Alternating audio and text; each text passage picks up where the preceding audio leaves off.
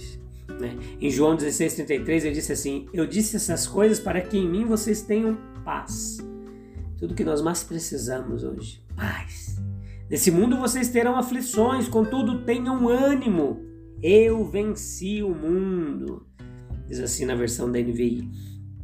Nessas últimas palavras do último discurso de Nosso Senhor, não havia mais tons de alegria, nenhuma visão mais brilhante.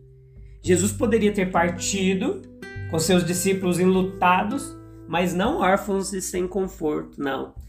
Ele deixa aqui umas palavras que trazem paz. Todo o discurso aqui do texto respira paz. Suas palavras são inclinadas e direcionadas para acalmar a mente perturbada pelas angústias e desabores dessa